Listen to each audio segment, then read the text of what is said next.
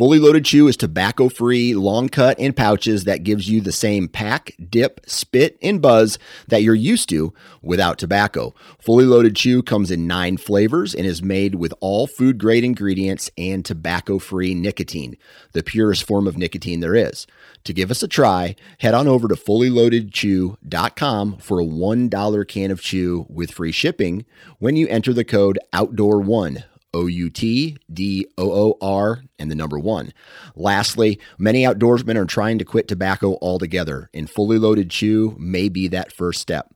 For more information on our product line, visit FullyLoadedChew.com. Welcome to Maximize Your Hunt, the podcast dedicated to those who want the most out of their hunting property. This podcast explores land management, habitat improvement, and hunting strategies that will help you maximize your time in the field. Follow along as industry professionals that live and breathe whitetail deer share their secrets to success. And now, the founder of Whitetail Landscapes, your host, John Teeter. Welcome, everybody. I'm John Teeter. This is Maximize Your Hunt. I'm fortunate today to have a great guest on, and hopefully a recurring guest, Tim Russell. Tim Russell is a friend of mine and a great steward of deer hunting. He's a certified forester with a bachelor's degree from SUNY ESF in Syracuse, New York. He's got a strong background in wildlife management, and he's worked on a lot of different properties. He's a level 2 deer steward and formerly a QDMA employee. Tim has his own business, Green Fire Forestry and Wildlife Services, which he started in 2019, and he also provides habitat consulting throughout the Northeast. Tim is just a great guy, and I think you're going to learn a lot from him over the next several years, and he really focuses a lot on managing timber, and we're going to talk about that today, and I'm really thankful for Tim on the podcast. Welcome, Tim. Happy to have you on, and let's just kind of talk a little bit about you briefly, and then let's get into the topic. So why don't you give a little background of just kind of where you're at today, projects that you're working on, just a little bit about you. Sure. And thanks for having me on, John. I've been looking forward to it. For folks listening, I'm not a master hunter. I'm what you call an adult onset hunter. I don't have nearly the experience or the trophy collection that John does. But that's part of why I enjoy our conversation so much, because I know a good deal about land management and how to work with vegetation, how to create structure and composition that meet the requirements of deer or other wildlife. But John knows a whole lot more about deer movement and habits and where to place stands and how to arrange those resources in a way to maximize your hunt. So I always have fun talking, working on a few projects right now. Some of them are, thinning commercial timber harvests or writing new forest management plans. Got a couple that we're looking to get some clear cuts put in to create some woodcock/ruffed grouse nesting areas that'll probably serve as a good whitetail cover as well. So some different irons in the fire, certainly. And, really was looking forward to this particular topic, thinning your woods, thinning your timber. I guess you're ready to get into it a little bit. Yeah. So, the title of this particular podcast is going to be Thin Your Woods for Fat Deer. Tim came up with it, so I'll give him the pleasure and opportunity to explain what that means. But, we're going to focus on managing timber, in this case for wildlife. It's not going to be so much focus on commercial ventures, but more kind of thinning your timber for wildlife. So we're going to focus there. Tim, maybe you want to step into this and talk a little bit about the different concepts. And in this case, we're going to talk about forest stand improvement more specifically, but maybe you want to kind of just diagnose the differences between thinning timber for silviculture purposes, or in this case, we're going to focus on wildlife, just briefly. Sure. And I think it would help maybe if I went over a few definitions as well. When we were picking a title, we talked about whether to reference timber stand improvement, forest stand improvement, thinning your timber, whether to say timber woods. So folks out there, you might have heard the term thinning. In these cases, we're not cutting heavily enough to regenerate the stand. It's not really aimed at establishing, a new cohort of seedlings, but we're working with the crop that's already there by removing a portion of the trees, essentially in order to reduce crowding. Now, traditionally, timber stand improvement is something that, you know, this process was used to reduce crowding and enhance the production of commercial products. And usually when timber stand improvement is used as a phrase, we're talking about pre-commercial or non-commercial cutting. It might be a first cut, or maybe they're just low quality trees, so it's not really a harvest.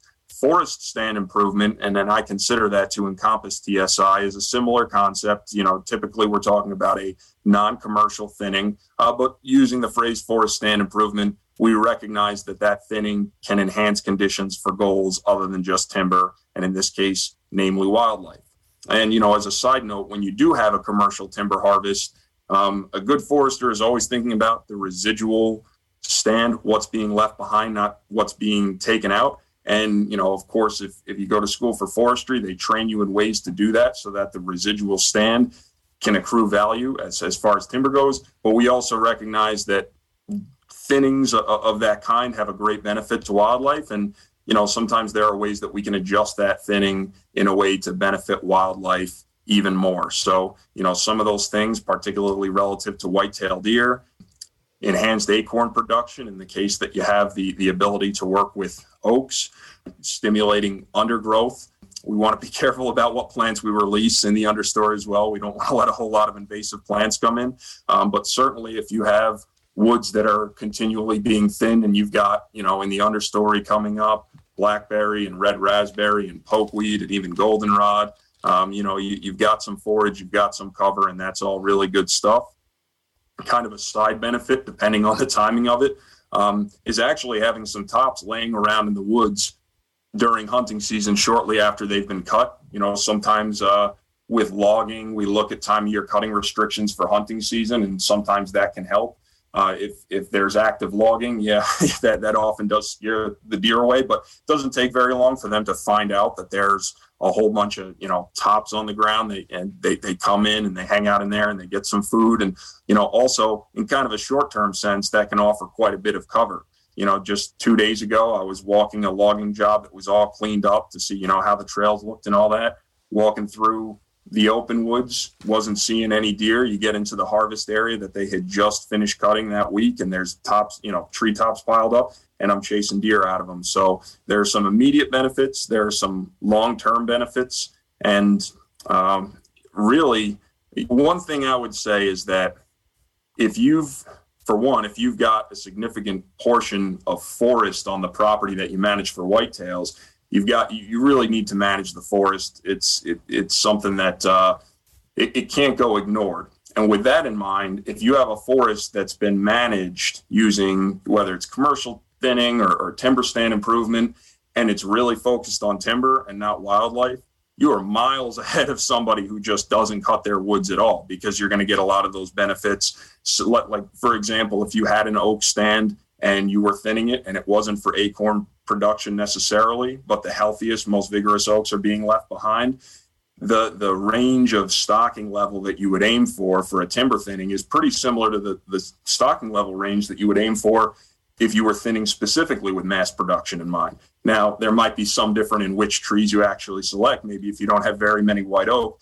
you might leave a gnarly looking white oak that otherwise isn't going to make a very nice saw log tree, but still, you know, doing that and having that cutting, it goes a long way. And then, you know, you look at it a little bit differently in terms of which are your crop trees. Are there trees that are of a benefit to wildlife, even if they don't have a timber benefit? You might look at doing other things like opening up, as part of a thinning, some patch cuts here and there, quarter acre, half acre. And another thing that I look at differently sometimes, depending on what we're trying to do in that thinning relative to timber, sometimes we're trying to reduce crowding in the upper canopy where our best trees are competing with one another. We don't necessarily, if we're not looking out to the next stage of regenerating and the next treatment, we might not care as much about the mid-story where you have trees that aren't getting into the main canopy, or maybe they're in, you know, the upper canopy, but like the lower subordinate canopy positions, they're not really competing with some of the crop trees as far as timber is concerned, but how much light actually makes it to the ground, there can be a significant difference there. So if I'm looking at thinning a stand for white-tailed deer specifically, I might be looking, you know, kind of in those mid-story or subordinate canopy positions where There's not much benefit to the timber for thinning it out, but I'm getting more light to the ground level. I'm getting more of that stuff that deer like within where they can reach. So, you know, there are a few ways that you might go about it differently with whitetails in mind, but certainly as opposed to just not thinning your woods at all and always focusing on the residual condition of your forest and what's being left behind, even if that's being done in light of timber management, it's a whole lot better than doing nothing. Yeah, Tim, so you just laid out a ton of information. I think that's more information than most people have ever heard, at least as it relates to managing a forest setting for deer. And it's tough, right? Let's unpack that a little bit because there's a lot there. We're talking about successional plant communities, so young plant communities as a result of timbering because you're opening up the canopy and allowing more sunlight to the floor. Then you've got layers. So you talked about some understory trees, and then you talked about some dominating or co-dominating trees in the overstory. So there's kind of layers here. And let's unpack that a little bit because layer one, I think right on the ground, we're working with those vegetation types to kind of influence and predict and allow more attractivity to certain animals and species that we want. And then part two, we're talking about kind of these understory trees that may have a shade component or food component. And then at the higher level, which you brought up oaks, and I think we'll have a separate podcast on oaks altogether, you know, they may have a mass production element that's essentially important. So let's unpack that a little bit. So I like the idea of kind of opening up these quarter, half acre, 1 acre sections, depending on the size of your property, and managing it for kind of that young successional plant community, but also keeping in some of that mix some variable diverse plants. And I'm even talking trees and young saplings that are in there, right? So they're going to be the next generation of trees that rebound after you create this massive cutting. So can you maybe kind of unpack at least a little bit of the sequence of events when you're going in and you're thinning and you're thinking about, and I'm not going to talk location specific, but what does it look like? How does it feel? You know, explain the environment in those situations. Sure. So, I mean, where it often starts is with an inventory or with a forest management plan with some experience. It doesn't, you know, it isn't difficult to walk in and have it feel like the stand needs to be thin, but often my starting point is that I'm actually taking measurements, being able to quantify just how crowded a stand is and be able to say, does it need to be thin now? Or if not, when does it need to be thinned? And then, you know, from there, I'm looking at developing a prescription, deciding which trees to take and how many of them, and really, again, focusing on what's being left behind, and then going out and marking trees relative to that prescription that I've put forth on paper. And there's kind of a target stocking level, as we say, you know, we're looking at reducing crowding. And it's like, okay, by how much? Because at a certain point, maybe it's not significant. And at another point, if you open up the stand too much, or, you know, even if you can't hit the target stocking level, but in a single cut, you cut too heavily on hardwood, you could have epicormic shoots on shallow rooted species. Like some hardwoods are like spruce, you could have blowdown. So there's lots of different factors I'm thinking about there. And I would say certainly the species mix, what species you're working with makes a big difference, because we have what foresters use as stocking charts to say, you know, how crowded is the stand now and where do I want to bring it to? We have a different one for different species mixes, or even if it's a pure species. Sorry for the long answer. I guess there is a lot to unpack there. One thing is, I guess the phrase succession sometimes gets used in a few different ways. So I won't say it is a correction, but, you know, typically, the successional or seral stage is based on the composition and the species that are there. So when we go from an older forest to a younger forest, it might not really be considered a successional change. But, you know, if we were to, you know, in some cases where you have commercial logging and you get more scarification on the ground, you start to get more, you know, what fall into that category of early successional plants. And I kind of draw the comparison there is because you're getting ragweed and pokeweed and things like that are really early successional plants coming in, and you can get them. You're looking at getting a lot of protein during the summer. And if what's coming in is woody plants, you're really looking at like buds and energy that are available during the winter. So, you know, could be looking at very different values there potentially. No, and that's a good point. So in good correction with me, right? Because we're talking about disruption on in the environment, right? And that disruption leads to a next seral stage as a result of us coming in and cutting timber or thinning timber for that matter. So the next plant communities that exist, hopefully they're resident plant communities that we want, right? You may not know what you're going to get into, but in your case, you're saying that, you know, a lot of times you'll go in, you'll cut an area, and, you know, the resultant plants that develop may have a particular benefit to wildlife at different times of the year. And in some cases, like in the summertime pokeweed, you know, you'll notice a lot of browsing during different stages of that summer period into early fall. And then eventually some of the saplings that re-sprout from the existing trees, you know, become really edible or more interested in maybe those later winter months.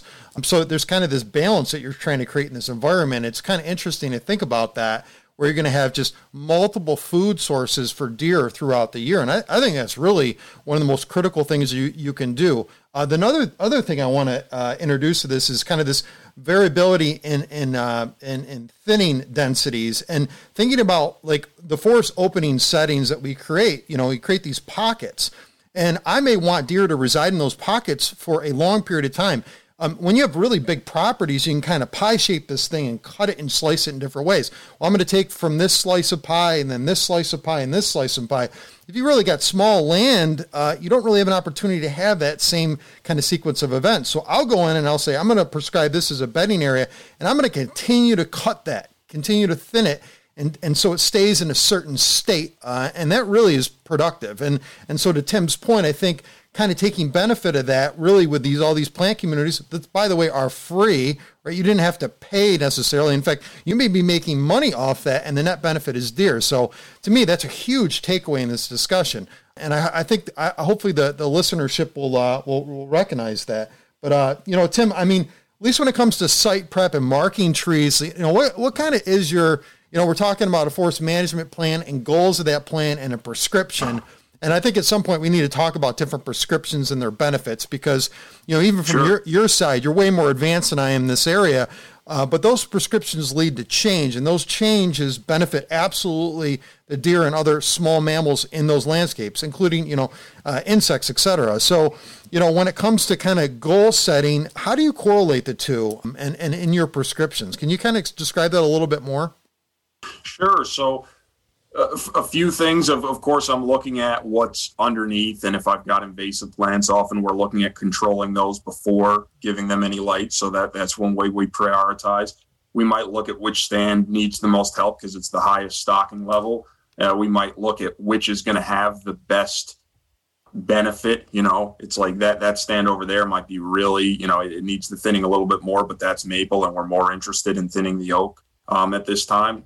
And one thing I liked that you touched on is the continued nature of sometimes going back in and managing places, and sometimes on smaller properties it is more intensive, but really you're never done. And the way, you know, it often works with thinning within reason is it's, you know, the heavier you cut, the longer you wait. You don't want to cut so heavily that you're understocked across the stand, but if you cut more heavily, you might wait longer before you thin. And on the opposite end of the spectrum, you could do a little bit of light cutting every year and just kind of keep it at that lower desired stocking level. So, you know, I think that's a takeaway right there. I think this continual maintenance and then thinning kind of in consecutive years or every few years to kind of maintain it in that state where you're getting the type of production you want and utilization from the deer in those particular, I think that's actually probably the best takeaway in this whole discussion. I think the maintenance aspect of it,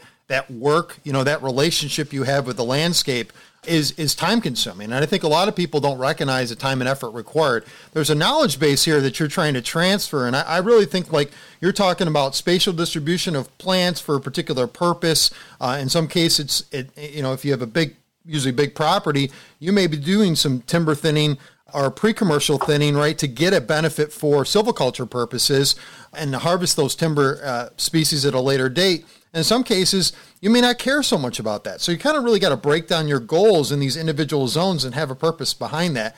And, you know, this is kind of a really good takeaway for me, is establishing zones and then describing the benefit and purpose of that zone as it meets to a prescription like that you come up with, or a goal that I come up with as a landowner.